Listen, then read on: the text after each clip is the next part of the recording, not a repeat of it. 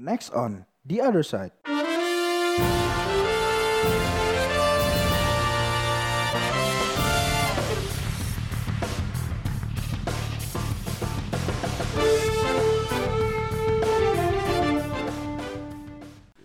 Assalamualaikum warahmatullahi wabarakatuh. Udah berapa bulan ini saya tidak rekaman? Aku mau jawab salam dulu ya. Oh, jawab salam dulu. ya. Waalaikumsalam warahmatullahi wabarakatuh. Soalnya ini ya apa? Salam itu sunnah, tapi jawabnya wajib. Oh iya bisa gitu ya. Emang gitu. ini udah berapa bulan nih nggak rekaman ada saat ini ya? Ada kali sebulan? Eh, lebih ya? Lebih kayaknya. Lebih ya. Ini- Ketinggalan sama ruang hidup sama equality. Ya, mohon maaf ini teman-teman yang mungkin juga tidak ada yang mendengarkan, tapi Jadi sebenarnya ada yang peduli apa enggak kalau enggak rekaman? nggak ada sih. Nggak, cuman ini kan bukan buat kalian seperti kayak youtuber-youtuber atau podcaster lain kan. Kami merekam untuk diri kami sendiri. Jadi nanti didengerin sendiri. iya, jadi nggak sendiri. Jadi mohon maaf karena saya sibuk tidak bekerja juga sih, tapi sibuk magang di kota lain sehingga tidak bisa bertemu teman-teman yang di Jogja. Gitu. Jadi ya ini lagi sama Dandi nih yang menjadi pekerja juga di Jakarta ini. Kaum buruh. Dulu kan terakhir kita rekaman tentang ini ya, apa? Quarter life crisis ya. Emang terakhir itu ya? Kita rekaman berdua maksudnya. Sama Fariski Iya, itu. ya maksudnya kita ngobrol gitu. Oh, Kalau nggak salah sih itu dan dulu kan menanyakan tentang eh, apa pilihan hidup, apakah mau kuliah atau mau kerja gitu. Nah sekarang Dandi kan udah kerja berapa bulan? ya sampai Desember ini lima bulan berarti. Lima bulanan ya. Tapi akhir-akhir ini dia malah mau berhenti kerja ini. Loh, siapa yang, siapa bilang berhenti kerja nggak Katanya makan? mau ini, mau dunia tanpa kerja. Jadi kan mungkin kamu mau resign. Apa gimana? Itu cita-cita Oh, toh. Cita-cita. Nah, berarti cita-citamu resign. Jadi eh, ironisnya untuk mencapai cita-cita dunia tanpa kerja itu kita harus bekerja lebih keras ya. oh gitu. Kok gimana tuh kan terbalik tuh. Harusnya kan dunia tanpa kerja harusnya santai. Lah kalau harus malah bekerja lebih keras. Maksudnya untuk mewujudkan itu Oh, harus iya. bekerja lebih keras. Oh, jadi buat passive income gitu. Eh beda sih. Beda ya? Kalau itu kan lebih ke eh, cita-cita individu biasanya. Hmm, hmm. Jadi dia eh, pengen passive income. Jadi di hari tuanya atau secepat mungkin di umur berapa dia udah nggak perlu ker- kerja lagi, Hmm, tinggal duduk-duduk manis, dapat penghasilan. Nah itu namanya kan passive income. Iya. Cuman kan itu lebih ke misi personal. Oh iya sih. Maksudku dunia tanpa kerja itu ya kalau bisa bukan kalau bisa sih harus bisa harus bisa. harus bisa semua orang yang nggak perlu kerja buat hidup gitu. Oh gitu. Cuman kalau pengen- gitu? Cuman kalau pengen kerja ya kerja aja. Jadi yang bekerja siapa? Yang bekerja, nah ini zaman sekarang kan udah teknologi semakin maju. Ya. Cuman aku kok melihatnya ironis ya Eh, dengan dengan teknologi yang semakin maju, kan banyak yang bilang oh hati-hati eh, atau ayo tingkatin skill kalian karena ya, ya. karena eh, robot semakin pintar, dia semakin bisa mengerjakan banyak hal, nggak cuman pekerjaan yang berulang-ulang bahkan pekerjaan yang mikir kan. Mm-mm. Jadi nanti kamu akan tersingkir dari dunia pekerjaan. Makanya kamu Hmm. harus belajar lebih eh, keras, berarti lebih keras agar kamu tetap relevan di dunia kerja. Kayak yang waktu itu di mana ya di pos ya kayak pekerjaan yang akan hilang. Nah, itu kan kalau 2000. kamu kalau kamu search di internet, Hmm, ketik aja industri revolusi industri 4.0, hmm. pasti di situ muncul artikel-artikel yang eh, Pekerjaan yang akan hilang. gitu. iya, membuat list inilah pekerjaan yang akan hilang di Eh, beberapa tahun lagi misalnya. Ada list-listnya di situ. Jadi kalau misalnya nama kalian ada di list itu yang namanya hilang mendingan kalau udah kuliah berhenti gitu ya. Bukan nama, maksudnya bidangnya. iya bidang misalnya eh, nanti akan hilang bidang telekomunikasi gitu. Jadi yang udah bekerja di apa kuliah di elektro berhenti kuliah ganti jurusan gitu. apa gimana? ya kan daripada dia percuma kuliah tidak relevan lagi.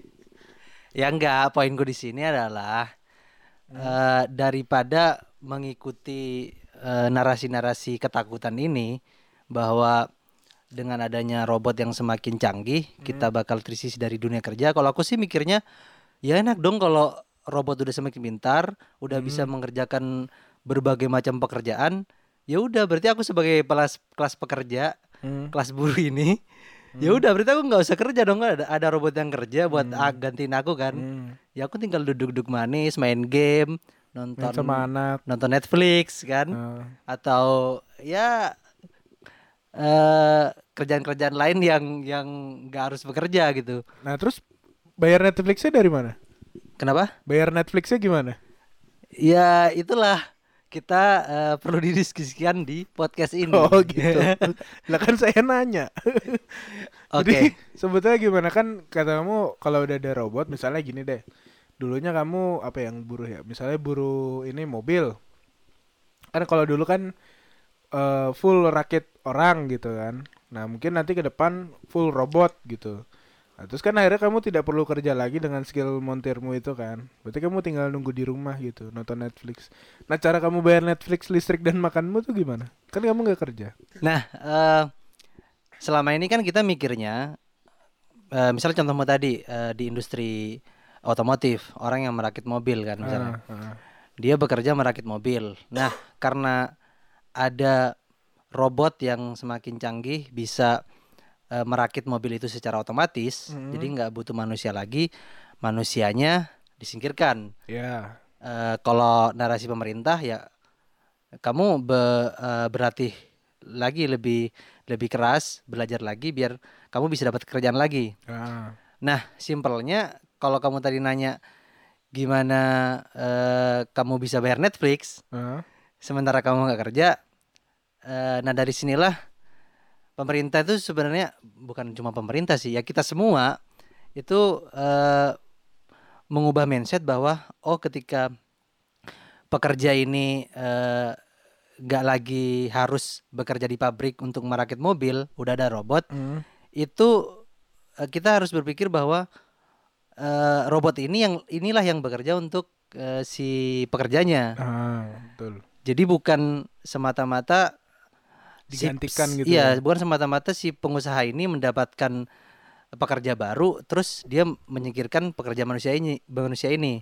Hmm. Terus pertanyaan kan kemudian akan berhubungan dengan lah terus teknologinya memang milik siapa ya kan? Ya. Itu kan eh, inovasi dari si pengusaha ya kan? Ya, Mindset umum kan seperti itu. harusnya begitu. Ya, Untuk Cuman- umumnya. cuman kalau aku sih berpikirnya teknologi ini munculnya bagaimana ya kan? Hmm. Eh, pertama jelas riset. Oke. Ya. Nah, oh kita coba lihat secara umum riset itu eh lihat deh eh, riset-riset yang berorientasi lebih panjang, lebih ke masa depan itu banyak di dibiayai oleh program-program negara Hmm. dari duit pajak termasuk eh, dari universitas kan Hmm. banyak melakukan penelitian itu kan banyak dari duit pemerintah uang Hmm. pajak rakyat kan Hmm. kalau perusahaan itu biasanya melakukan penelitian itu lebih ke jangka pendek biasanya. Hmm. Penelitian gimana biar eh, misalnya marketingnya lebih oke, Hmm. terus eh, pola produksinya Ah. biar gimana dia bisa hidup dalam jangka pendek. Hmm. Kalau yang berorientasi lebih eh, ke depan dan biasanya riset-riset yang kayaknya nggak berguna deh di beberapa tahun ke depan Hmm.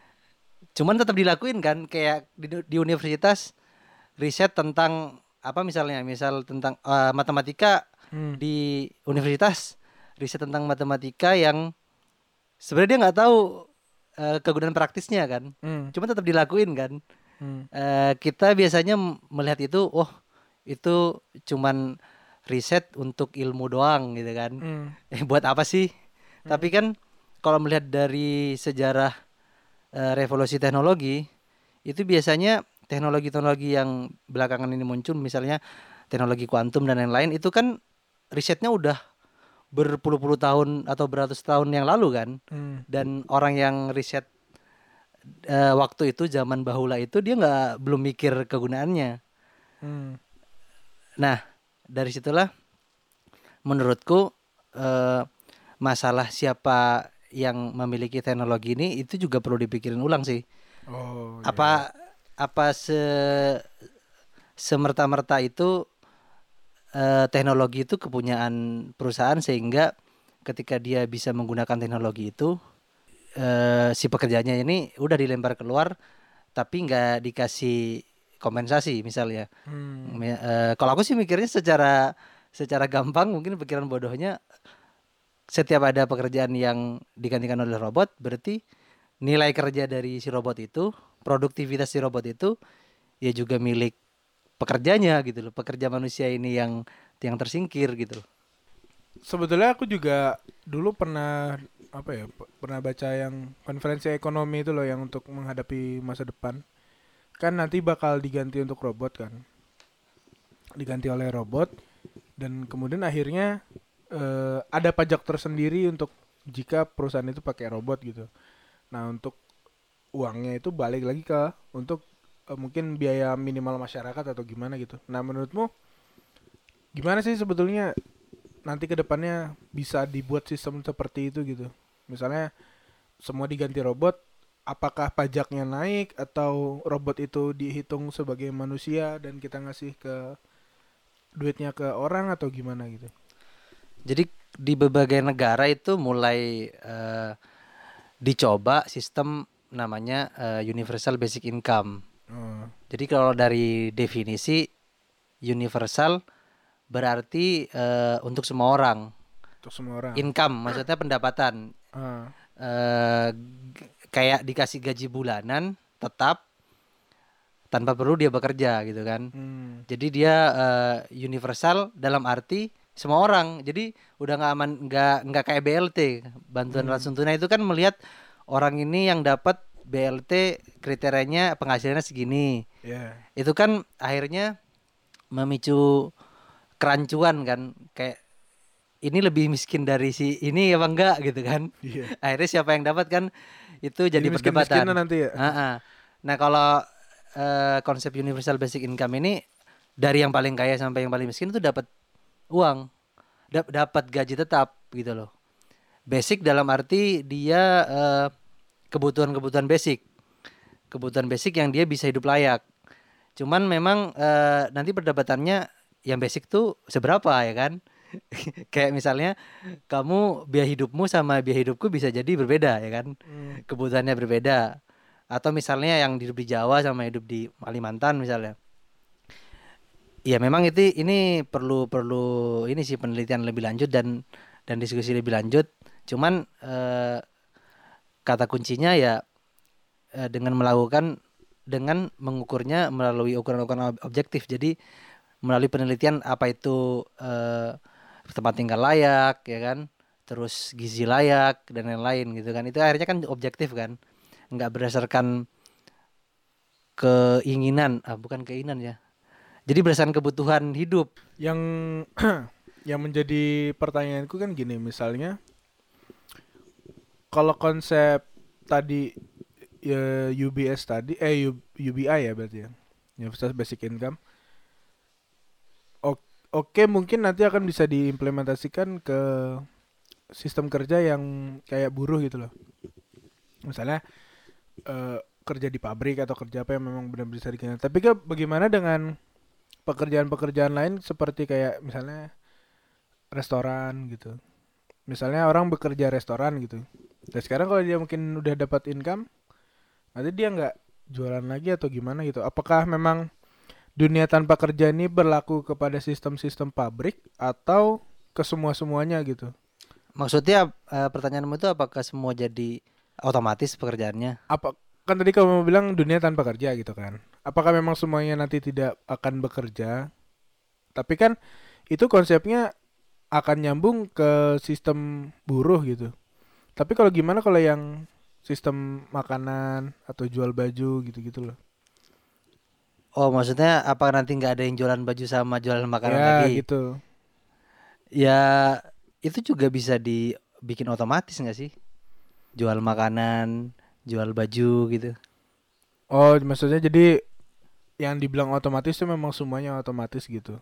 eh secara secara teori sebenarnya bisa memungkinkan semuanya menjadi otomatis termasuk pekerjaan-pekerjaan yang dia lebih kayak eh, menggunakan perasaan misalnya kayak mengasuh anak dan lain-lain. Cuman nanti bakal ada beberapa hambatan memang kayak apakah kamu rela misalnya anakmu diasuh oleh robot gitu kan. Hmm. itu kan pasti ada hambatan-hambatannya.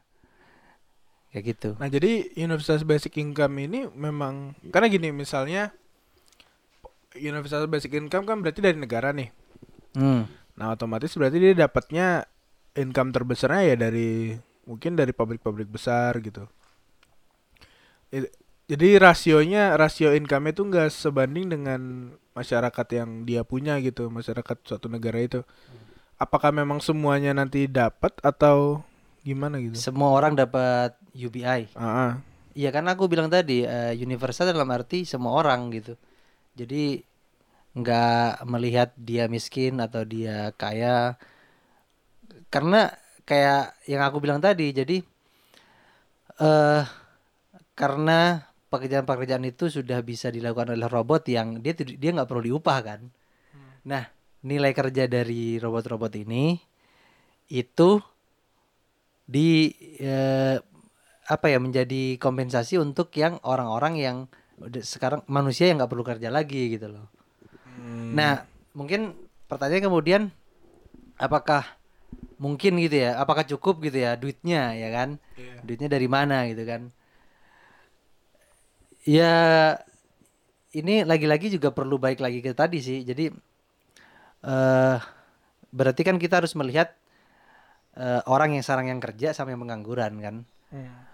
Nah, ketika orang yang kerja ini udah nggak perlu kerja lagi karena udah otomatis semua, itu jangan berpikir, itu kan berpikirnya akhirnya berarti eh, hasil kerja orang-orang yang selama kerja ini tetap ada dong. Jadi upah yang selama ini dibayarkan ke orang yang bekerja ini tetap dibayarkan gitu loh ketika dia nggak bekerja, Hmm. ketika dia diganti robot. Hmm. Nah, gimana dengan orang yang selama ini nggak kerja gitu kan? Hmm.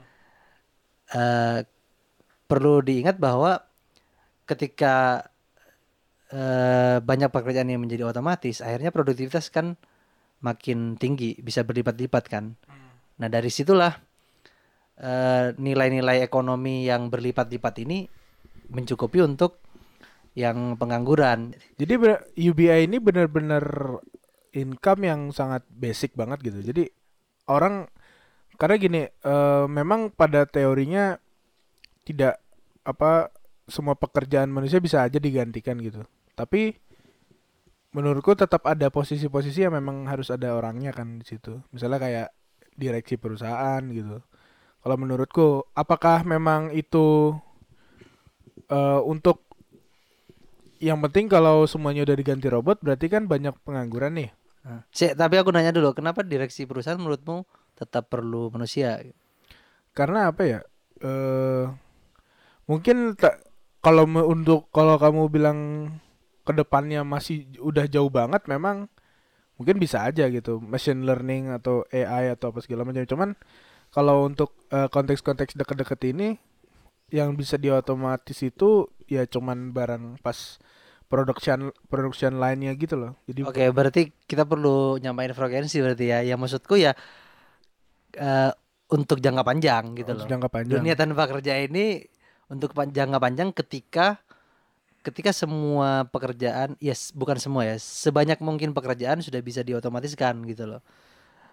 Oh berarti kan kalau misalnya sebanyak mungkin berarti ada tetap ada porsi yang orang bekerja Iya, nih. karena aku eh, kenapa aku nggak bisa nggak bilang semua tapi sebanyak mungkin karena aku merasa akan ada hambatan-hambatan dari manusianya yang Hmm. secara etika lagi-lagi dia nggak pengen untuk pekerjaan-pekerjaan yang berhubungan dengan rasa manusiawi itu digantikan oleh robot kayak Hmm. aku bilang tadi mengasuh anak Hmm. ya kan eh terus apalagi ya kayak pekerja seks komersial mungkin iya cuy. itu kan pekerjaan kan apakah kamu merelakan seks dengan robot kan itu hamba hambatan etis dari manusia kan Ah, makanya itu aku nggak bis nggak bilang semua pekerjaan sih nah berarti kan eh, ada sebagian orang yang akan bekerja tetap bekerja gitu.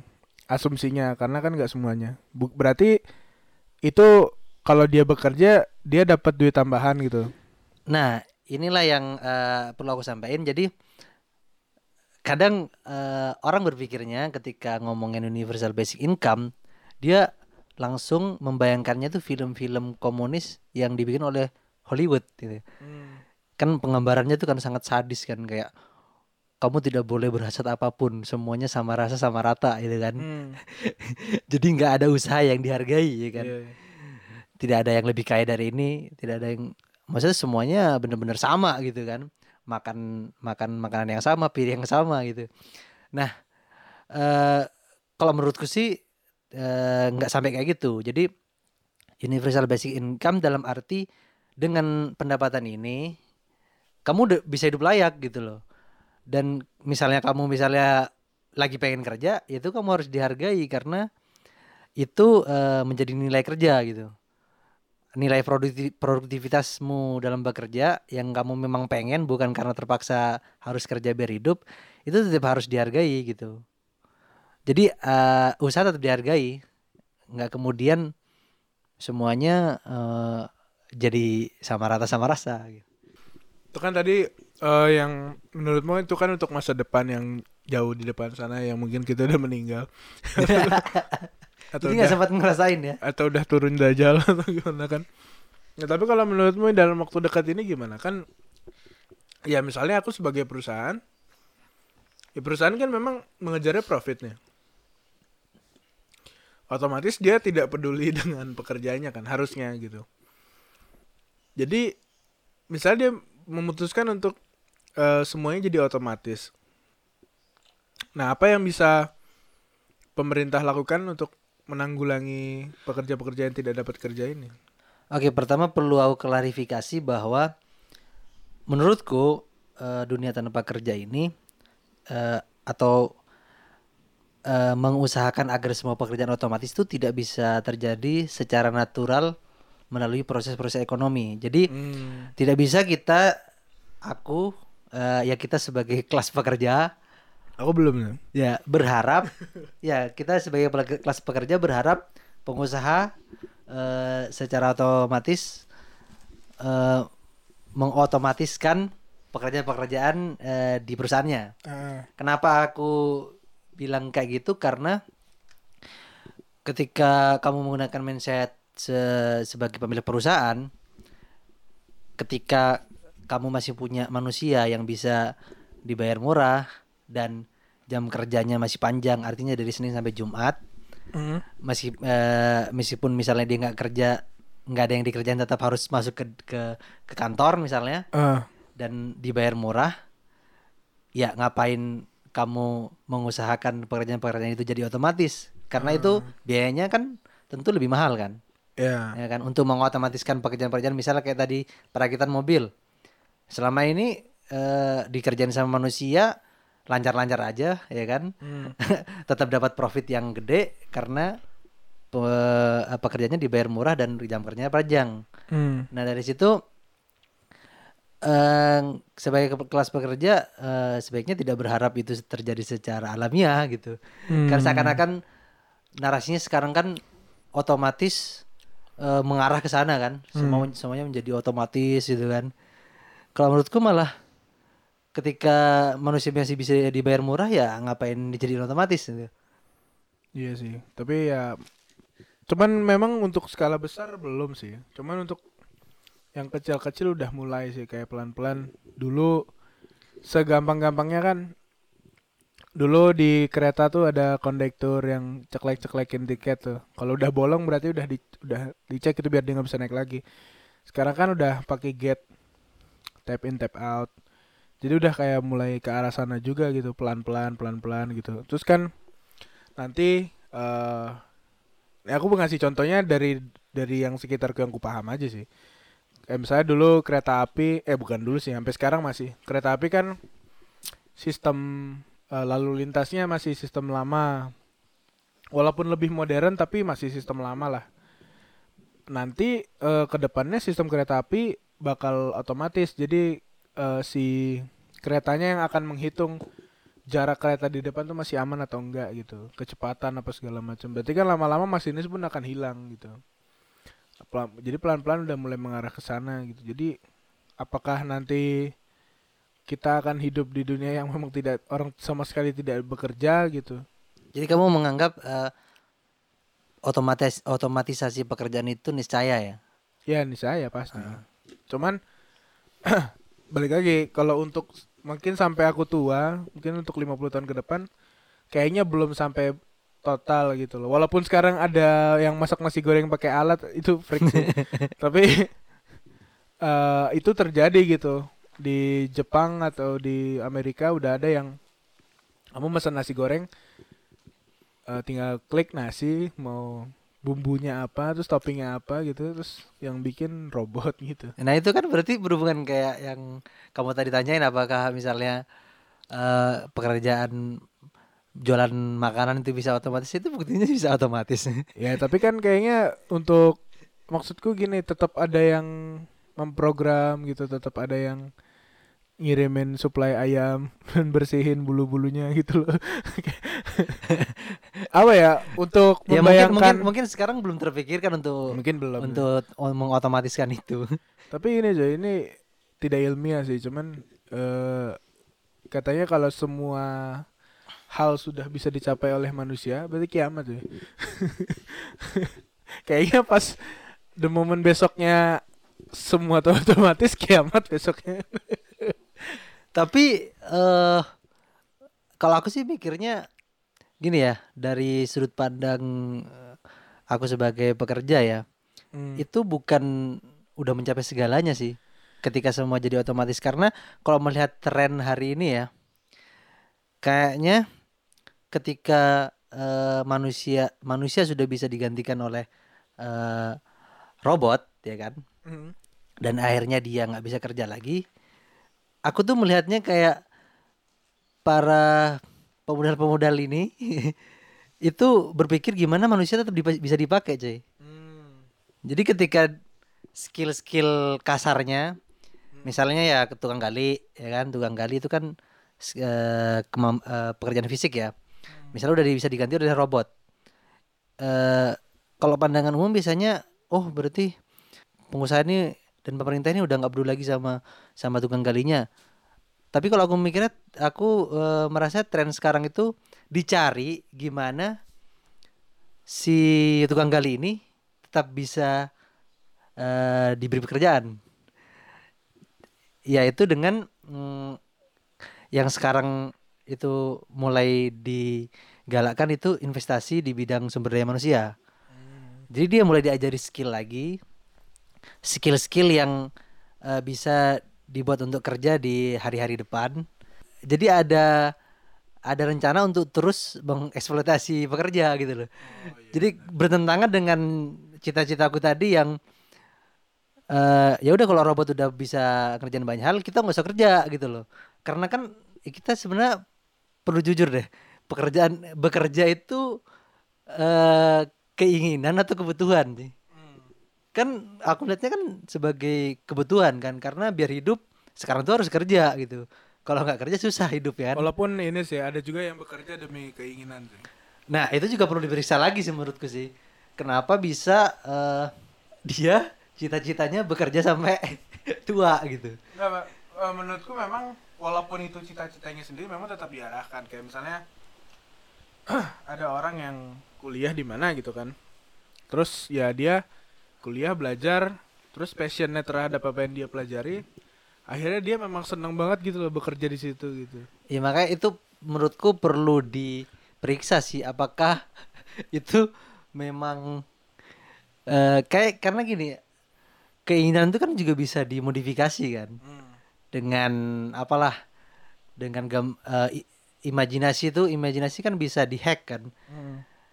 Kayak imajinasi kita waktu di kuliah yang kita menginginkan banyak hal tapi kemudian dimodifikasi sedemikian rupa sehingga akhirnya hasrat yang timbul di dalam dirinya itu ya berkarir gitu loh.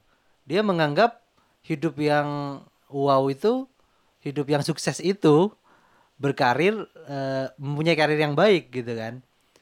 Itu kan juga perlu di, diperiksa sih apakah ini memang kebutuhan kita sebagai manusia gitu. Karena menurutku ya eh bekerja itu sekarang ya kalau kalau jujur sih itu buat buat hidup sih.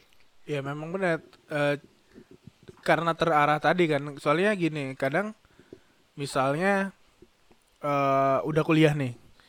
Udah kuliah terus kerja, kita senang dengan kerjaan kita ya walaupun karena terbentuk oleh kampus tadi gitu. Eh itu kita kan jadi senang bekerja nih. Terus tiba-tiba besok udah pekerjaanmu tergantikan gitu. Kamu Hmm. di rumah aja terus Ya, udah ya. dapat UBI dengan cukup gitu kamu bisa main sama anak dan Iya iya. iya. pelukan sama istri tiap hari itu itu kan akhirnya mungkin dia jadi stres gitu loh di rumah terus Iya. Ini ini perta- pertanyaan penting nih karena menurutku tantangan terbesar dunia tanpa kerja itu bukan masalah ekonomi, Jay. Jadi bukan kayak pertanyaanmu tadi apakah eh, mungkin eh, se- sem- semua orang tidak usah kerja buat hidup. Hmm. Se- eh, apakah dari mana duitnya ya kan? Hmm. Kalau menurutku sih itu lebih gampang sih ya ngitungnya gitu loh. Hmm. Mendesainnya tuh lebih gampang. Tantangan terbesar dari dunia tanpa kerja itu masalah culture, Jay, masalah budaya. Hmm. Karena eh, karena udah terlalu lama eh, manusia ini dibuat harus bekerja untuk hidup, akhirnya menganggap bahwa ya hidup tuh harus bekerja, Jay. ya kayak masalahnya kerennya ya kerennya kulturnya itu itu ngaruh sama fisik cuy Hmm. karena gini ini kan aku baru apa baru skripsi di proyek kan. Nah ngerjain bab 1 sampai bab 6 eh awalnya bab 1 sampai bab 4 terus break eh, proyek ngapa-ngapain. Ngerjain bab 5 sampai bab 6 bab 5 sampai 6 itu kan banyak ya isi. Hmm. tiap hari ngetik mikir ngetik mikir ngetik mikir. Pas selesai bab 6 ngapain ya gue ya?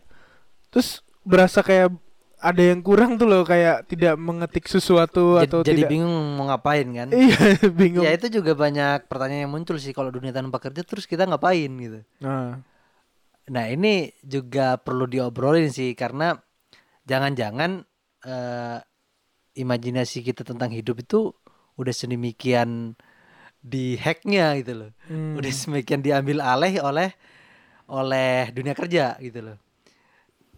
atau Eh, mungkin itu emang jalannya cuy nanti kan orang tidak bekerja akhirnya fokus beribadah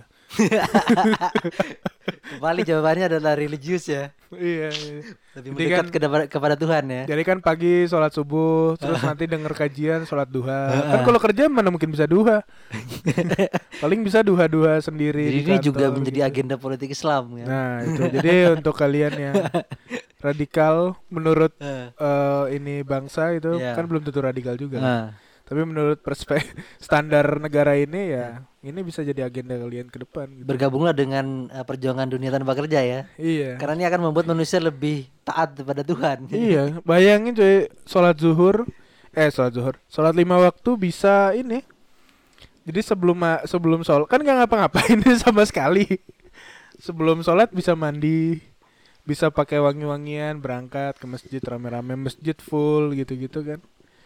Itu. Terus kalau di sela-sela waktu bisa ngajak-ngajak yang lain untuk ke masjid juga gitu. Jadi hidup penuh dakwah dan kalian tetap dapat uang. Tuh, Lanjut. Nah, jangan-jangan waktu itu tuh udah udah jadi surga, coy. Jangan-jangan surga tuh itu ya? Jangan-jangan surga itu di dunia, coy. Dan dan mewujudkannya itu dengan dunia tanpa kerja karena semuanya menjadi eh, nikmat dan ibadah. Tapi itu ya jauhan lah. Kalau urusan akhirat. ya eh, ini sih ya memang balik lagi yang harus dipikirkan tuh bagaimana nantinya gitu kan. Karena kan sekarang kita terbiasa dengan hidup yang kayak gini gitu. Akhirnya ketika ada tesis baru, akhirnya antitesis yang muncul pun banyak gitu kan. Nah, bagaimana menjawab itu gitu untuk mewujudkan cita-cita dunia tanpa kerja tadi. Akhirnya kan tadi banyak pertanyaan. Nanti kita kalau nggak kerja terus gimana? Uangnya dapat dari mana? Sistemnya bagaimana? Dan sistem pemerintahan gimana? Apakah kita tetap perlu presiden atau gimana gitu kan? Nah itu kan balik lagi gimana kita eh, menanggulanginya gitu nanti. btw kalau ada sobat-sobat konvensional yang tidak percaya eh, bahwa ke depannya kita bisa diambil alih oleh teknologi, coba nonton YouTube. Tapi kalau nggak salah sih, kalau nggak salah harus premium sih. YouTube Premium. eh cuman kan YouTube Premium masih gratis nih.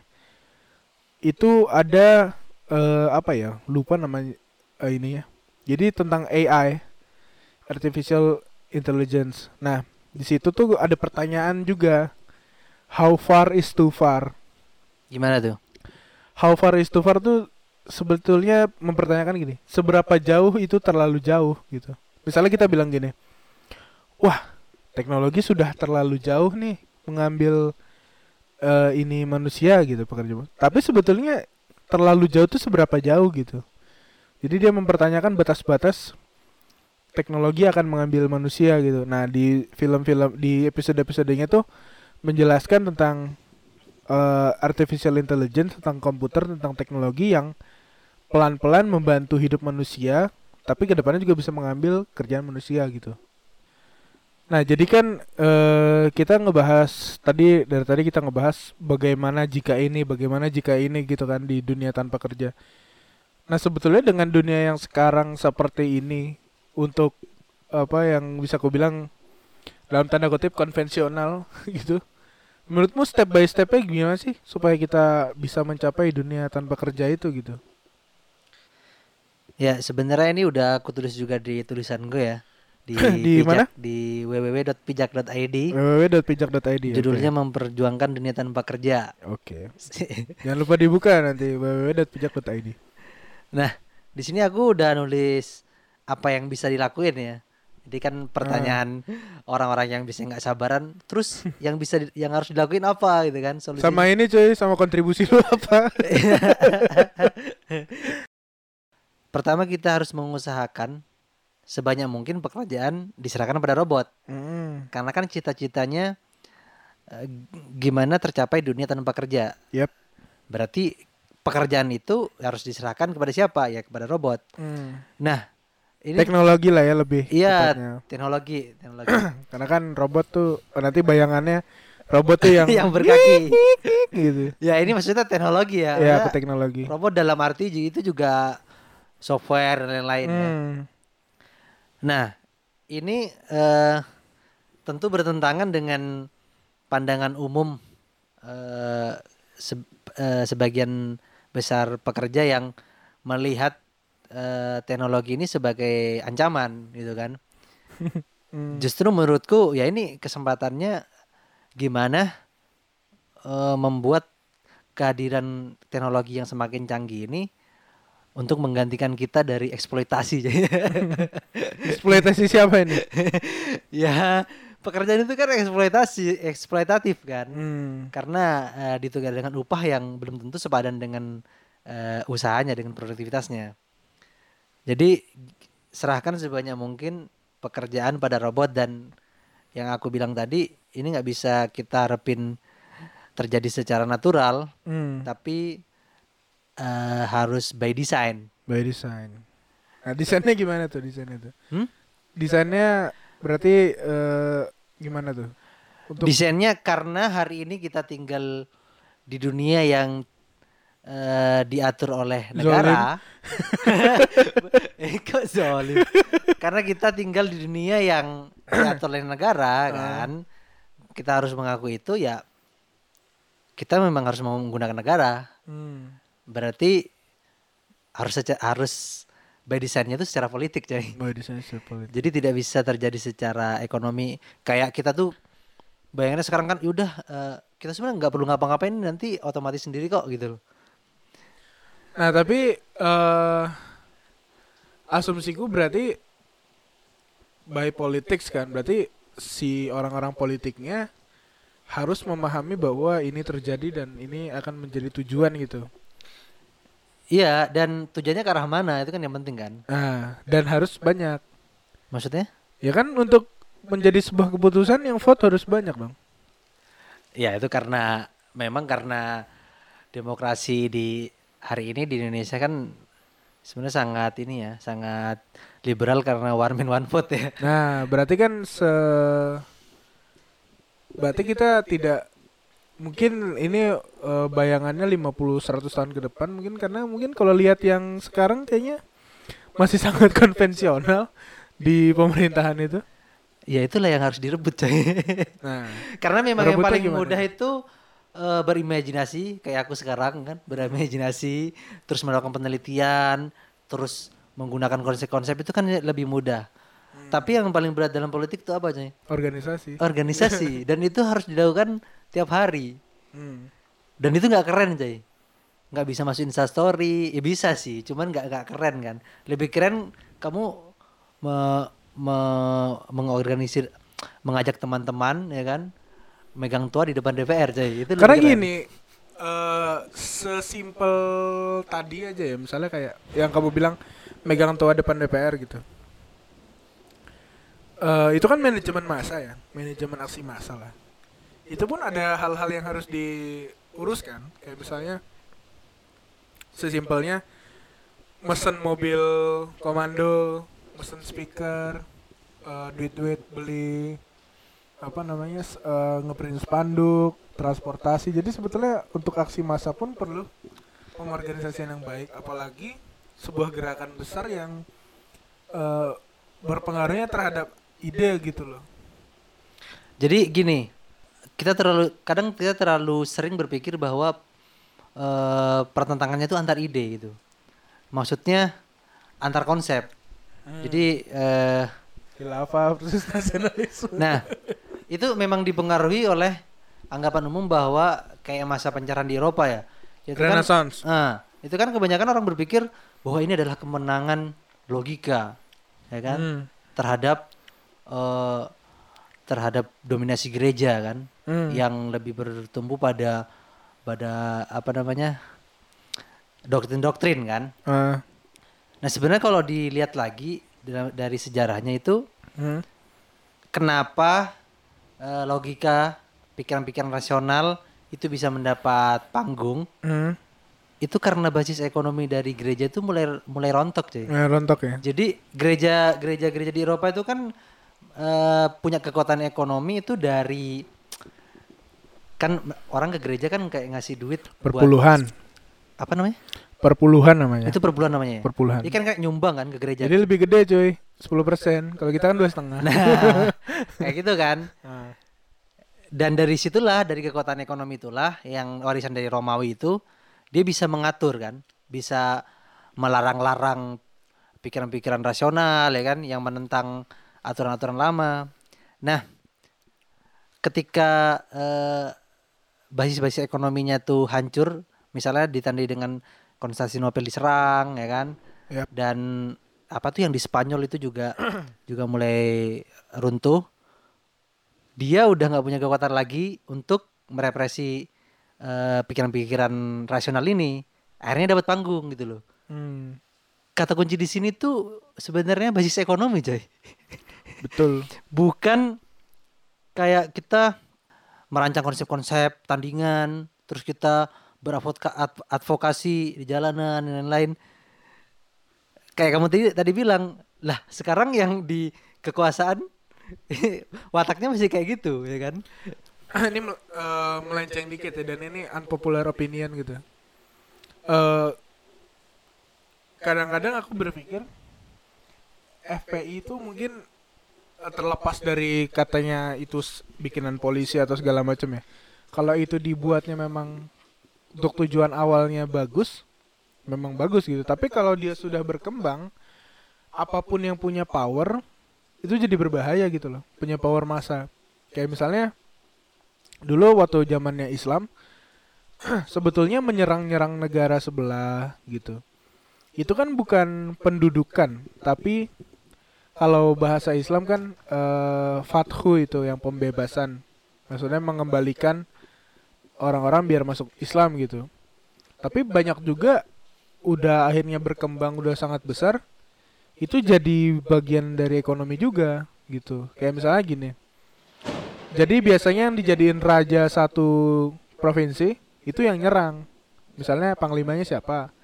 Dia jadi panglimanya eh jadi rajanya gitu. Akhirnya udah lama-lama motifnya ke ekonomi gitu. Kayak perebutan eh Konstantinopel itu kan yang tadi kamu bilang itu juga ada ada sisi religiusnya, ada sisi ekonomi kerajaannya gitu. Kan itu ada perebutan Islam dengan waktu itu gereja kan. eh di Konstantinopel dibantu sama gereja Roma gitu. Nah, akhirnya polanya sama.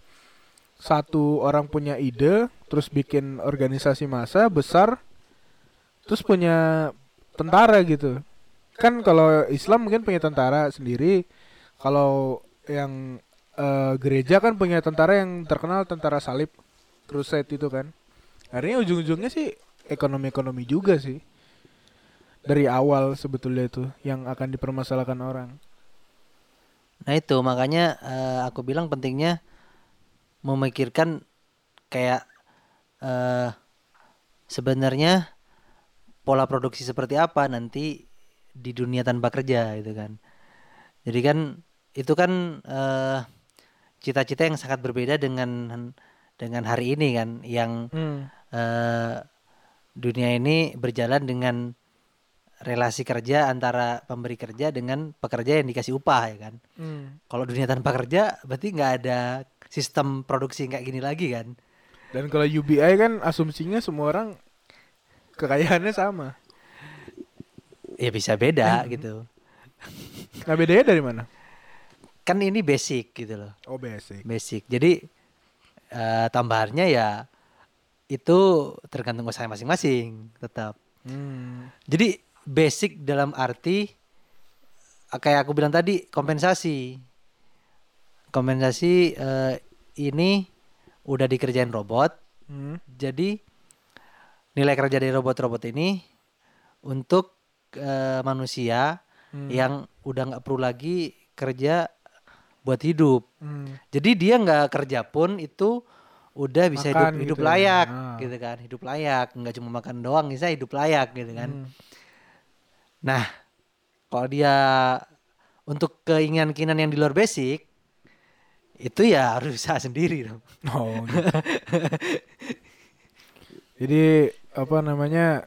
eh mungkin itu akan tercapai dalam berpuluh tahun ke depan tapi balik lagi eh, ide-ide atau keputusan-keputusan sekarang pun sebetulnya mungkin hasil dari bola salju penelitian-penelitian terdahulu gitu loh kayak misalnya kenapa sekarang bisa bikin ini? Oh eh gara-gara dulu udah diteliti tentang ini terus kemudian diteliti tentang ini. Nah hasil penelitian itu jadi sebuah keputusan di hari ini. Ya mungkin ini Dani sebagai salah satu pelopor Tapi ya ini bukan ideku loh. Oh, bukan ini sebenarnya udah banyak yang ngomong ini. Aku cuman ngikut aja nah, gitu. iya jadi kan Dani jadi salah satu penggerak di Indonesia Eh, itu kayak bayanginnya kayak tentara ya. kayak tentara kayak agen ya. kayak agen jadi kan nanti aku ngajak dua orang lagi buat mau dunia tanpa kerja gitu MLM dong. di KMLM tapi nggak aku apa-apa. ngelanjutin yang tadi nih. gimana gimana Kan tadi yang pertama eh serahkan sebanyak mungkin kerjaan pada robot. ah Yang kedua adalah kurangi jam kerja. karena jam kerja Jadi eh karena nggak bisa serta merta semuanya nggak usah kerja kan. Hmm, Jadi pelan-pelan dulu dikurangi dulu gitu.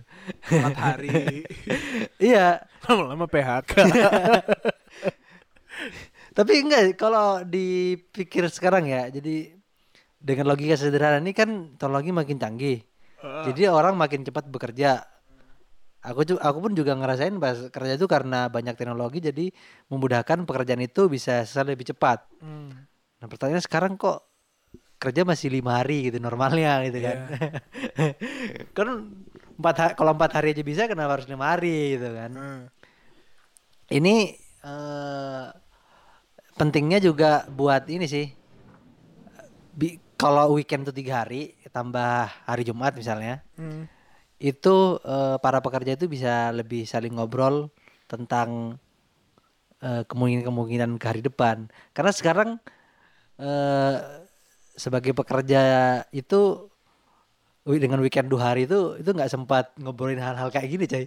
Ini kan aku saking slow ya, coy. Ya, kamu Jumat udah eh, kerja sampai Jumat, ini Senin sampai Jumat. Sabtu eh mungkin jalan-jalan sama keluarga. Minggu istirahat, Senin kerja lagi. ini nggak sempet ngomongin kayak gini cai Tapi aku jadi kepikiran sih kalau nanti punya perusahaan pekerjaku kerjanya empat hari. karena Tapi eh nggak libur hari Jumat Sabtu Minggu. terus Jadi ada yang Jumat Sabtu Minggu, ada yang Sabtu Minggu Senin. Jadi sebenarnya kantornya tetap buka sampai Jumat. Cuman ada yang Senin nggak masuk, ada yang Jumat nggak masuk gitu. Nah itu lebih ke arah ngebagi aja misalnya kalau bagian sales penjualan ya Senin sampai Kamis oke gitu. Tapi kalau misalnya bagian yang ini jadi kayak ngebagi kerja gitu loh. Jadi dia nggak tiap hari harus ketemu bareng gitu. Kan kadang-kadang mungkin kalau kita punya pekerja ini pekerja itu yang bekerja di perusahaan kita kadang kan ada satu posisi dia nggak ngapa-ngapain gitu loh nah itu pekerjaannya habis jadi mungkin ada lagi besok jadi mendingan ya sekalian aja dikosongin sehari gitu Oke, lanjut. Yang ketiga udah diobrolin tadi yaitu eh, terapkan gaji dasar atau dalam bahasa lain bisa universal basic income. Itu sebenarnya bisa macam-macam sih bentuknya. Dan perlu diperdebatin lagi yang perlu diperdebatin itu masalah basicnya sih. berapa gitu Iya, basic tuh apa gitu. Itu kan Oh, masih iya. abstrak. Kebutuhan hidup basicmu tuh apa? Itu susah sih. ya ada yang hidupnya makan doang ada yang butuh make up ada yang butuh main atau apa Nah, terus yang terakhir itu kayak eh, yang aku bilang ini yang paling susah yaitu eh, gimana mengubah mindset dan memikirkan orang kalau udah nggak kerja itu ngapain. nah itu Nah, ini juga eh, nyambung sama yang aku bilang tadi. Sekarang tuh kok kalau aku lihat trennya eh, dunia kerja ini karena pekerjaan-pekerjaan fisik udah mulai otomatis, gimana caranya biar manusia ini tetap kerja? Akhirnya yang dipekerjakan itu eh, kemampuan-kemampuan kognitif, pikiran, ah terus skill-skill soft skill, hmm, komunikasi dan lain-lain. hmm. Padahal eh, ini sebenarnya modal pekerja dan yang sebenarnya belum diambil alih oleh pekerja oleh dunia pekerjaan dan bisa menjadi modal untuk mengimajinasikan apa yang bakal dilakuin nanti kalau dunia udah tanpa kerja. Hmm. Jadi kalau ini nanti juga diambil soft skill, soft skill soft skill ini kemampuan untuk critical thinking, imajinasi, terus eh decision kompleks apa tuh? Ya, ya keputusan kompleks dan lain-lain itu kan eh, membantu untuk membayangkan nanti kita ngapain kalau udah nggak kerja kan. Hmm. Nah kalau na- ini nanti juga diambil alih oleh dunia pekerjaan semua yang nggak bisa membayangkan nanti gimana cai? Oh iya tadi hampir lupa sih. Eh, mungkin sekarang kenapa kenapa orang dibutuh eh, dibilangnya dibutuhkan skill-skill yang lebih lebih ke arah Soft skill. soft, soft skill gitu kan. Karena memang secara fisiknya udah banyak keganti. Contohnya eh s- yang yang sering jadi yang sering jadi omongan itu kayak dibutuhkan media sosial manajemen gitu, manager gitu kan. Kebutuhannya apa? Bisa ada Illustrator, bisa Photoshop, bisa Premiere Pro, bisa ngambil foto, bisa ngambil video, bisa bikin video Semuanya ya. mengerti tentang eh, iklan jadi itu pekerjaan satu divisi direk dibutuhkan ke satu orang gitu loh tapi balik lagi mungkin juga pe- per pekerjaannya pun jadi lebih mudah gitu. Misalnya eh dulu kan eh, kita kalau mau bikin postingan ya harus belajar warna apa segala macam. Sekarang kan udah ada Canva. Mungkin kayak oh berarti orang tidak perlu banget untuk bisa desainnya tapi yang penting dia bisa mengoperate sama dia tahu ide-ide apa yang bakal dipost gitu. Jadi bukan lebih ke udah nggak mikirin pewarnaan apa segala macam gitu loh terus mungkin dulu ngedit foto ribet sekarang udah ada apa namanya eh preset preset gitu loh udah ada apa namanya kalau di itu tuh kalau di IG filter-filter gitu kan. Jadi udah lebih mudah. Mungkin karena pekerjaannya lebih mudah jadi require lebih banyak gitu loh.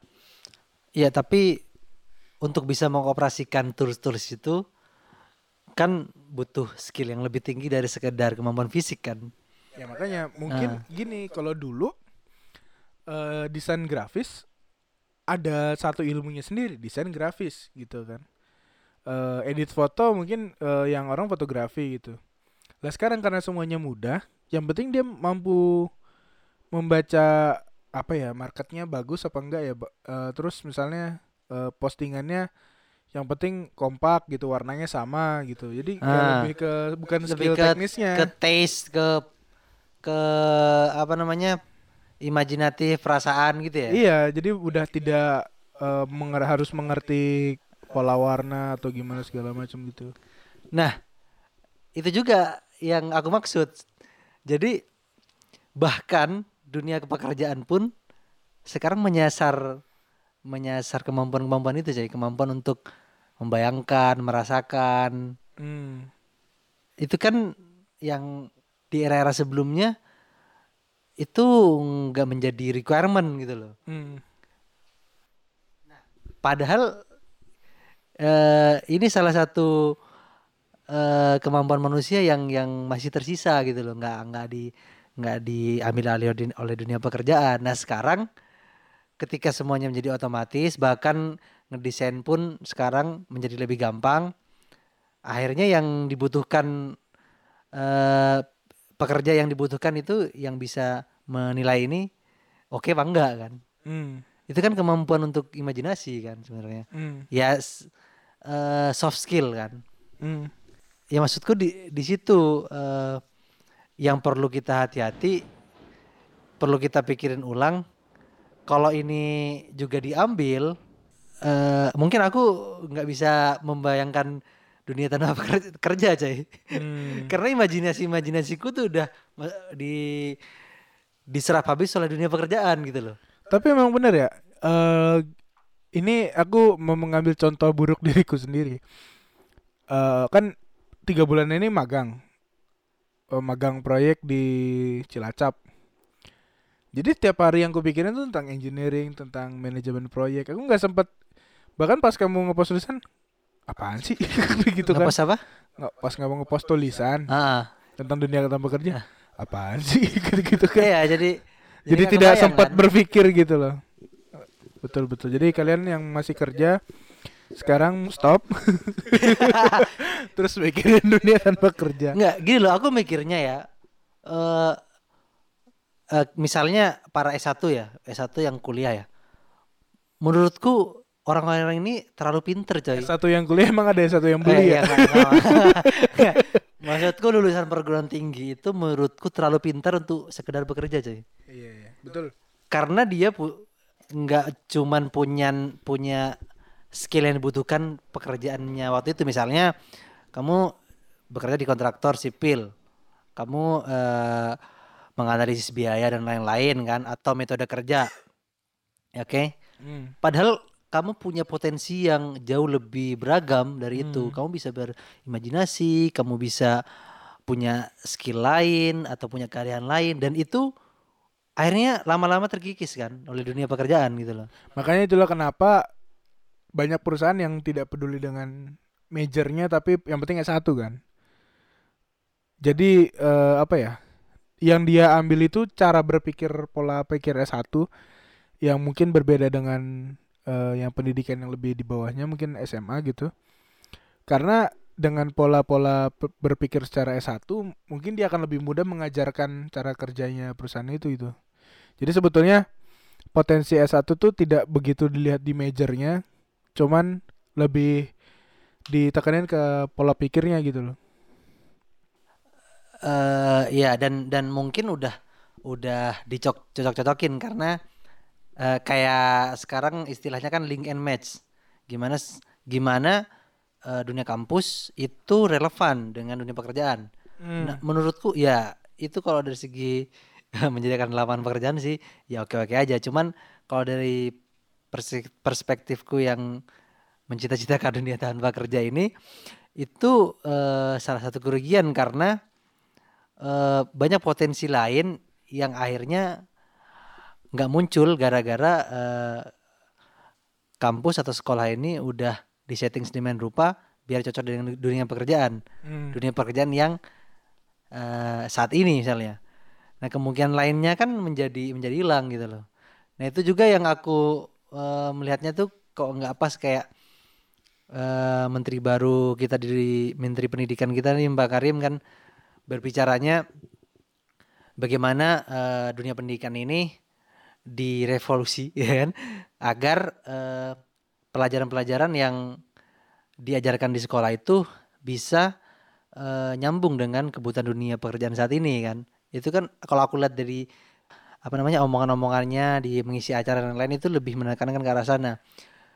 Kalau dari pandanganku sih itu eh, cukup bermasalah karena ya itu memiskinkan imajinasi kemungkinan-kemungkinan lain eh, selain pekerjaan ya akhirnya kayak kau bilang tadi ketika udah mikirnya kereta terus ya udah yang dipikirin kerjaan itu terus Ya memang karena gini ya berpikir tuh kan lumayan capek. Jadi butuh waktu luang sebetulnya.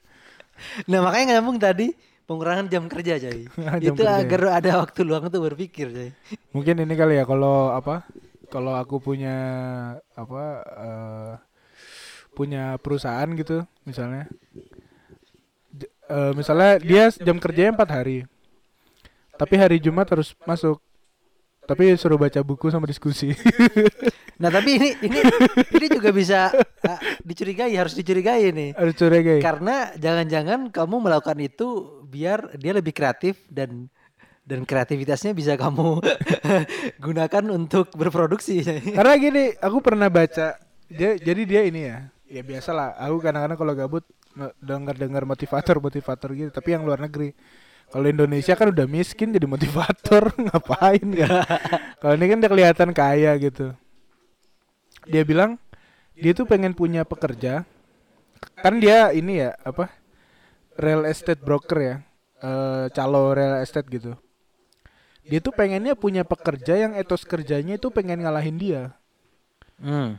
Jadi dia pengen punya pekerja yang jadi dia nggak mau sebetulnya lifetime employee.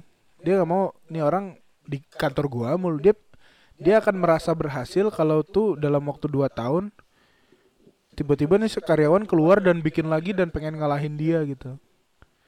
Dalam jadi dia pengen mencari karyawan-karyawan yang etos kerja begitu. Nah, tapi kan itu balik lagi bisa juga jebakan kan. Berarti kan nih orangnya selama 2 tahun ini ngotot kerjanya. Nah, itu dia. Patut dicurigai. Jadi yang penting kalian hidup berbahagia. Apa pun pilihannya mau bekerja atau tidak. Udah satu jam, Jai. Ya nanti kalau kalian bosan, nanti coba dipotong-potong satu menit. Kita post tiap hari. ya begitu dari kami tentang mungkin ini bagi sebagian teman-teman belum terbayang ya eh, bagaimana sih dunia tanpa gaji ya tapi memang gitu karena ini baru wacana yang di apa yang dimunculkan ya justru itu yang harus dipikirkan Jadi ini bukan memberikan eh, panduan ya, Bukan tapi panduan. ini lebih ke memprovokasi agar eh, ada yang ikut mikir. kayak gini lah kayak kalau kita di engineering kan eh kalau kita dalam proses teknik pasti pertama tuh brainstorming terus sketsa cek lokasi terus baru detail engineering drawing. Pas dibangun pun ada yang berubah. Jadi ya ini baru tahap brainstorming aja. Makanya baru wacana aja. Makanya ya masih berandai-andai gitu. Mungkin gini mungkin gitu. Nanti mungkin kalian bisa nambahin kalau pengennya gimana mungkin bisa follow eh, twitternya pijak podcast ketik aja pijak podcast. Nggak ada nama podcast yang aneh selain pijak gitu. Follow juga instagramnya pijak podcast atau pijak id atau tadi kalian kalau mau baca tulisannya Dandi bisa di pijak.id www.pijak.id makasih teman-teman semua. Saya Dandi. Saya Ali. balik ya. Sampai jumpa di podcast berikutnya yang akan kami rekam 5 menit lagi. Sampai jumpa. Dadah.